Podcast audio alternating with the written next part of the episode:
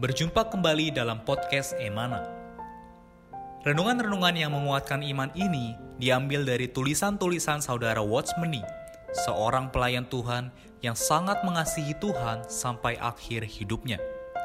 Semasa hidupnya, Tuhan memakai saudara Watchmeni untuk menyingkapkan banyak terang dan wahyu Alkitab.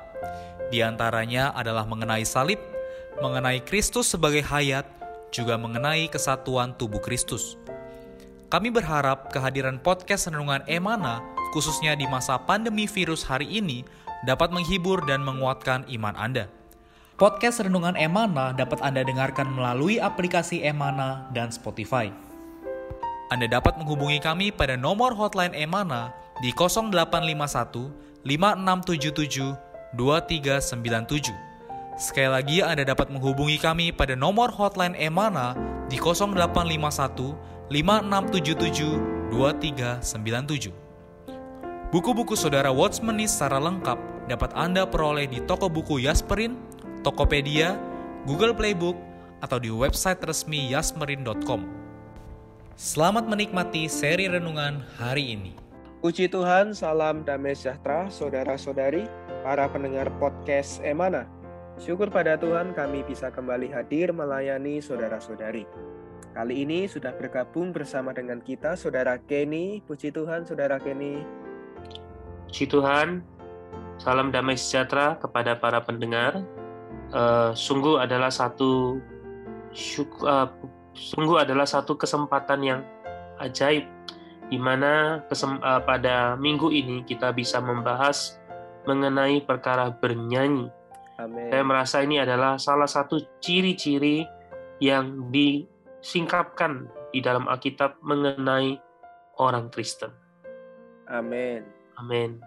Seperti yang Saudara Kenny sampaikan, minggu ini kita membahas mengenai perkara bernyanyi dan kali ini kita akan lebih menyoroti satu hal yang lebih detail yaitu syarat dari nyanyian. Baik, ayat firman Tuhan yang kita ambil dari dalam kitab Efesus pasal 5 ayat 19. Dan berkata-katalah seorang kepada yang lain dalam Mazmur, hidung puji-pujian dan nyanyian rohani. Bernyanyi dan bersoraklah bagi Tuhan dengan segenap hati. Amin. Baik sebelum kita memasuki syarat-syarat dari nyanyian, Saudara Kenny bisa memberikan berkat dari dasar ayat yang kita ambil pagi ini. Amin. Menyanyi atau nyanyian adalah sangat identik dengan uh, orang Kristen. Kalau kita membaca di dalam Alkitab, maka kita bisa melihat banyak teladan-teladan tokoh-tokoh rohani adalah senang bernyanyi. Amin. Uh, memang pada dasarnya sebagian besar, saya tidak berkata semua, uh, semua, tapi sebagian besar manusia itu senang menyanyi. Yeah. Karena itu uh, dunia musik menjadi dunia yang terus makin berkembang. Tetapi saudara-saudari para pendengar podcast, kita harus menyadari bahwa apa yang kita bahas hari ini bukanlah sesuatu yang umum atau di dalam dunia musik atau dunia entertainment. Tapi yang kita bahas di sini adalah perkara rohani. Amin. Maka ketika kita berkata nyanyian rohani, Pertama-tama, kita harus membuang semua konsep kita mengenai nyanyian yang ada di dalam dunia ini. Mari kita bersama-sama melihat apa yang Allah wahyukan, yang Allah singkapkan, yang Allah ingin sampaikan kepada kita mengenai nyanyian rohani. Khususnya di dalam ayat yang dikutip eh, atau dibacakan oleh saudara Ade tadi, adalah perkataan dari Rasul Paulus. Rasul Paulus adalah seorang yang sangat mengenal kitab suci. Namun dia juga punya ciri-ciri. Bahkan di dalam keadaan yang sulit, dia bisa bernyanyi bagi Tuhan.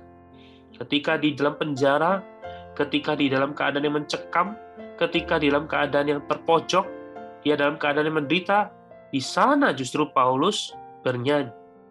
Maka, sebagai seorang yang mengerti atau memahami firman Tuhan, lalu memiliki pengalaman bernyanyi. Rasul Paulus berkata, Berkata-katalah seorang kepada yang lain dalam Mazmur, kidung pujian, dan nyanyian rohani. Maka di dalam ayat ini kita melihat bahwa ketika bicara nyanyian rohani, Alkitab mewahyukan ada tiga jenis atau tiga model nyanyian rohani. Pertama adalah Mazmur. Mazmur adalah sebuah puisi yang panjang. Karena itu kita bisa melihat di dalam Alkitab khususnya ada kitab Mazmur. Ini adalah sebuah puisi yang panjang.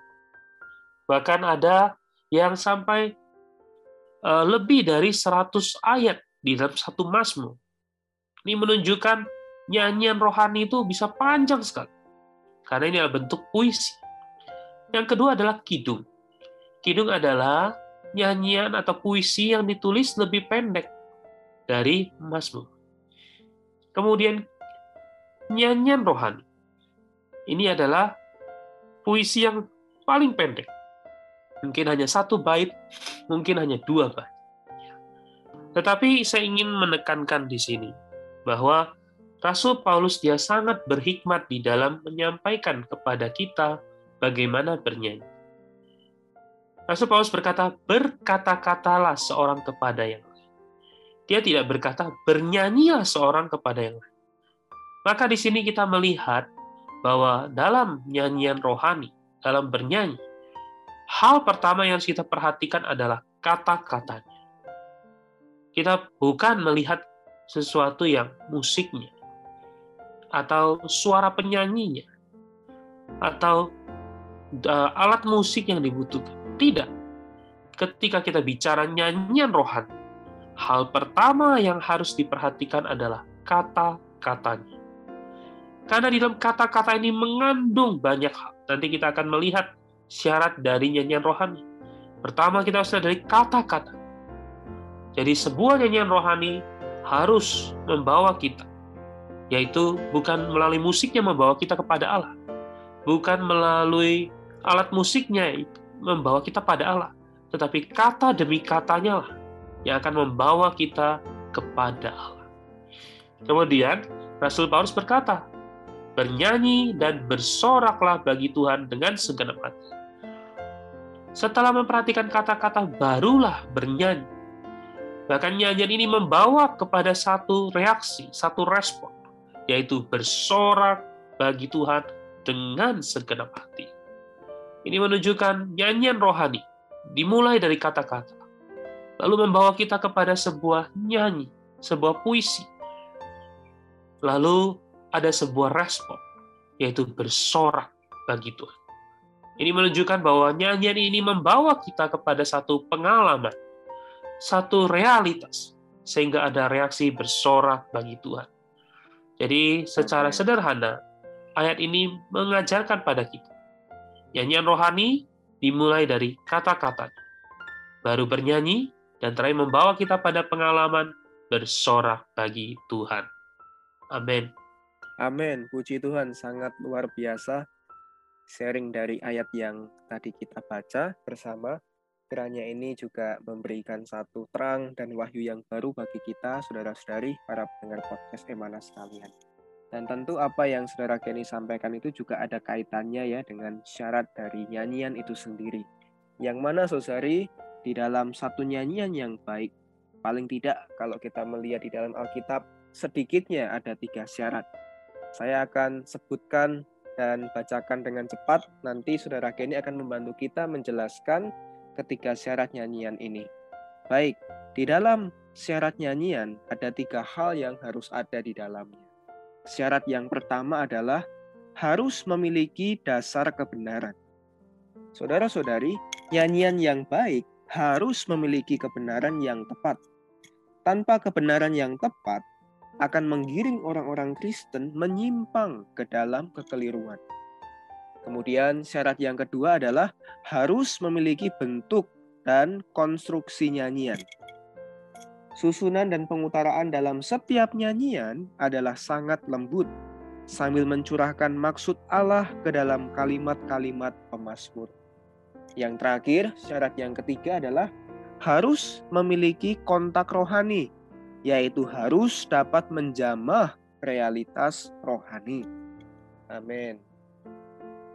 Amin, puji Tuhan ya. Saya rasa sangat jelas apa yang saudara Ade bacakan, yaitu bahwa nyanyian rohani memiliki tiga syarat. Dan tiga syarat ini, saudari kalau kita merenungkan, sangat berbeda dengan nyanyian di dunia ini. Nyanyian rohani pertama-tama adalah harus memiliki dasar kebenaran. Itulah sebabnya di dalam Efesus pasal 5 ayat 19 yaitu ayat yang tadi kita bahas Rasul Paulus uh, berkata terlebih dahulu berkata katalah seorang kepada yang lain. Jadi sebuah nyanyian rohani hal pertama yang harus diperhatikan adalah kata-kata di dalamnya. Mengapa? Karena kata-kata di dalamnya mengandung dasar kebenaran. Itulah sebabnya di dalam Alkitab ada kitab Mazmur. Bukan karena ini adalah sebuah nyanyian yang indah. Bukan ini adalah karena sebuah nyanyian yang enak didengar. Tetapi karena di dalam Mazmur ini, kata demi kata, mengandung dasar kebenaran. Amin. Dan kebenaran ini akan membawa kita kepada diri Allah sendiri. Amin. Karena kebenaran, realitas adalah diri Allah sendiri. Jadi sebuah nyanyian rohani. Dasar pertama adalah memiliki kebenaran. Sehingga ketika kita menyanyi, kita merenungkan kata demi kata, membawa kita kepada Allah sendiri. Karena diri Allah adalah kebenaran itu. Jika tidak, maka sebuah nyanyian hanya menyenangkan di telinga atau menyenangkan di hati, tetapi tidak membawa kita kepada kebenaran. Tidak membawa kita kepada Allah sang benar, tidak membawa kita kepada realitas rohani. Amin. Maka syarat pertama dari nyanyian rohani adalah harus ada dasar kebenaran. Amin. Semoga mulai hari ini, ketika kita menyanyi, khususnya menyanyi nyanyian rohani, pandangan pertama kita harus pada kata demi kata karena di dalamnya mengandung kebenaran.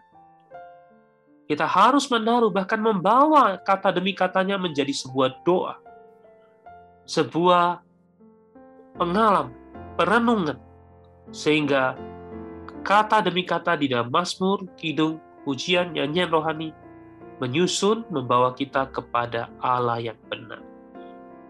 Lalu syarat yang kedua, karena ini sebuah nyanyian, maka perlu memiliki bentuk dan konstruksi nyanyian. Sebab menyanyi bukanlah berkhotbah. Kita tidak bisa menyanyi dengan seperti membaca Alkitab atau membahas Alkitab. Nyanyian yang dimuat di dalam Mazmur semuanya mempunyai rasa nyanyian. Susunannya, pengutaraannya, kata demi katanya. Ini sangat puitis, maka ketika kita bernyanyi, ketika kita bicara nyanyian rohani, yang pertama memang harus ada dasar kebenaran, namun tidak boleh mengabaikan yang kedua, yaitu harus ada bentuk atau konstruksi nyanyian.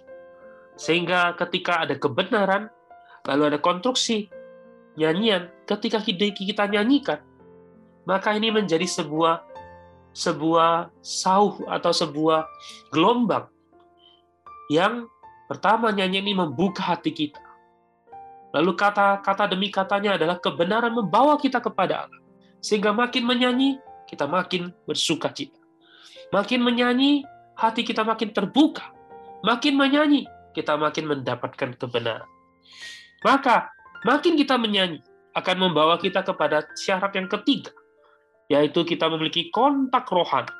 Kita menjamah realitas rohani. Ketika penyanyi penyairnya bergembira, ketika pemasmurnya bergembira, ia melonjak-lonjak dan bersorak-sorai. Amin. Ketika ia sedih, ia menangis terseduh-seduh. Ini bukan kata-kata tanpa realitas, melainkan di dalamnya termuat realitas rohani. Kita ingat sewaktu bangsa Israel menyeberang Laut Merah. Di sana, oh mereka menyanyi, Baiklah aku, bernyanyi bagi Tuhan. Kita melihat kata demi katanya pasti mengandung realitas rohani. Mereka menyanyi bagi Tuhan karena mereka melihat Tuhan telah menyelamatkan mereka. Dengan tangan yang kuat membawa mereka keluar dari Mesir, menyeberang Laut Merah.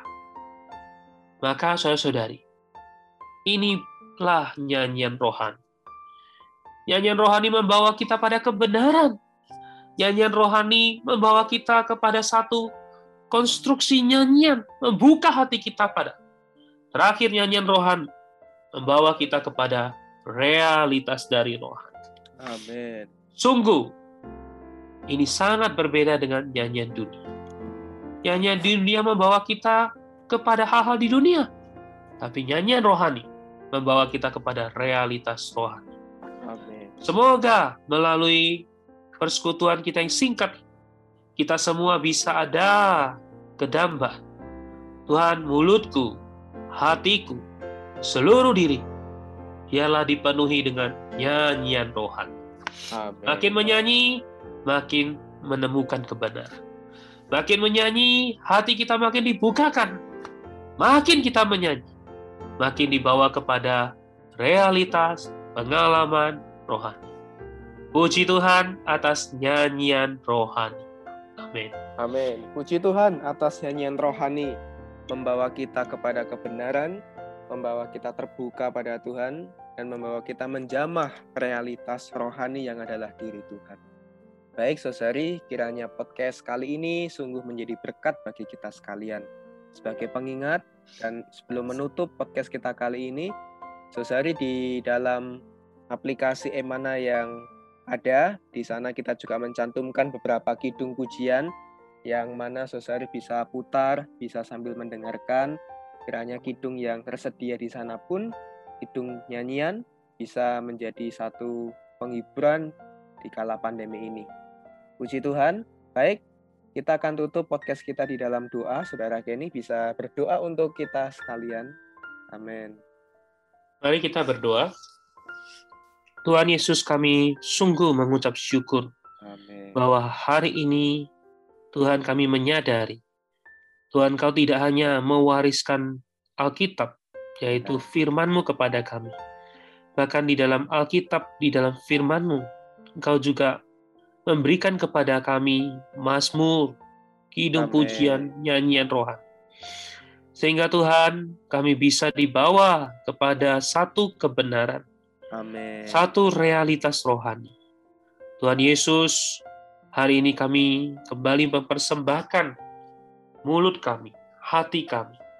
Tuhan, biarlah seantero diri kami adalah menjadi seorang pribadi Amin. yang selalu menyanyi bagi Tuhan, bersorak bagi Tuhan. Kami tidak mau memakai mulut kami untuk menyanyi hal-hal yang tidak berguna. Kami tidak mau menggunakan diri kami untuk menyanyi sesuatu yang tidak realitas, yang Amin. tidak ada kandungan kebenaran, yang tidak ada manfaatnya bagi hidup kami. Ya. Tuhan, pada hari ini kami persembahkan diri kami. Amin. Biarlah kami senantiasa dibawa kepada satu nyanyian rohani. Amin. Di dalam hati kami selalu ada alunan nyanyian rohani. Membawa kami kepada kebenaran dan realitas rohani. Amin. Tuhan, karena itu kami persembahkan hari ini sampai Engkau datang kembali. Amin. Biarlah mulut kami senantiasa menyanyi, bersorak-sorai bagi Tuhan. Mulia bagi Tuhan. Amin. Sekian podcast Renungan Emana hari ini. Kami akan kembali pada seri berikutnya.